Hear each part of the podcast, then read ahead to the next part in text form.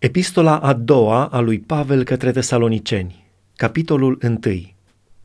Pavel, Silvan și Timotei, către Biserica Tesalonicenilor, care este în Dumnezeu, Tatăl nostru și în Domnul Isus Hristos.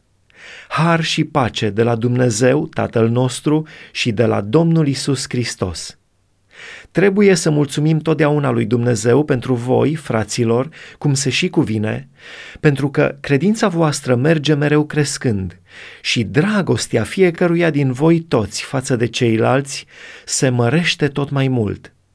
De aceea ne lăudăm cu voi în bisericile lui Dumnezeu, pentru statornicia și credința voastră în toate prigonirile și necazurile pe care le suferiți. Aceasta este o dovadă lămurită despre dreapta judecată a lui Dumnezeu, întrucât veți fi găsiți vrednici de împărăția lui Dumnezeu pentru care și suferiți.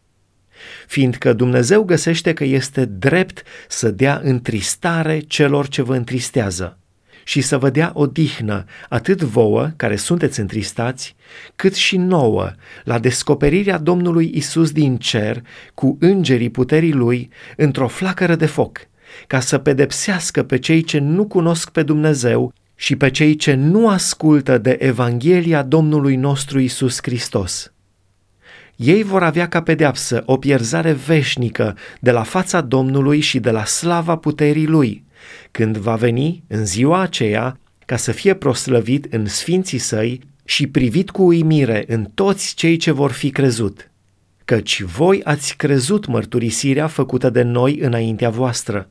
De aceea ne rugăm necurmat pentru voi, ca Dumnezeul nostru să vă găsească vrednici de chemarea Lui și să împlinească în voi cu putere orice dorință de bunătate și orice lucrare izvorâtă din credință, pentru ca numele Domnului nostru Isus Hristos să fie proslăvit în voi și voi în el, potrivit cu harul Dumnezeului nostru și al Domnului Isus Hristos.